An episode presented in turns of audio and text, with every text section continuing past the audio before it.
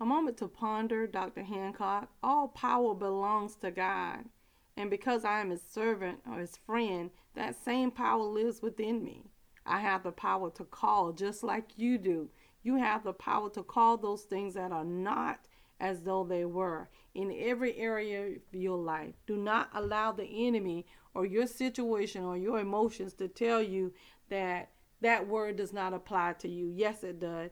God's word is not chained, it's not bound, it's not anything. If anything, it's more freedom than ever. God is not a man that he should lie. If he said it, he will perform it. Just trust him. Use his words to seal anything in your heart and in your mind in your situation that does not reflect what he said. You have the power to change today.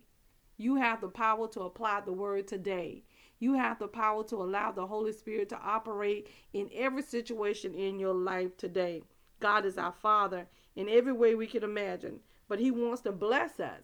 But because we choose to do the things we choose to do, we are limited, or He is limited by His word. He cannot break His word for none of us. We tie His hands based on our belief level. And even though we have access to God, we sometimes act, as though we do not. We know the scriptures and can quote the best of the word, but bound by our own level of belief.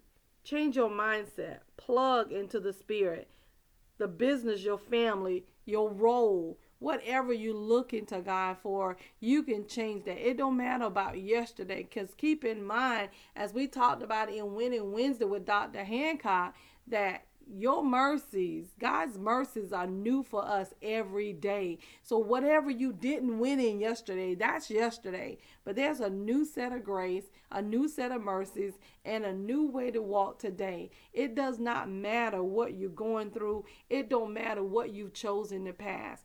That word of God tells us there he stand at the door of our heart and he knocks.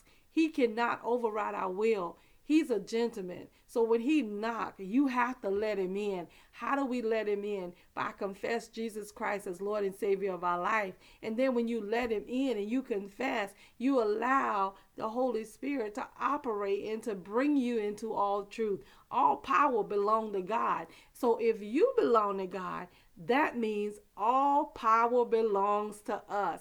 Claim your power today. Do not allow the enemy to keep in that uh, on that job. Claim your power. Maybe there are things that God wants to perfect in you. So anytime we're going through anything, is to pull out and to perfect and to confirm what God has already said to us. But so many times when we go through conflict, we snap, we go back.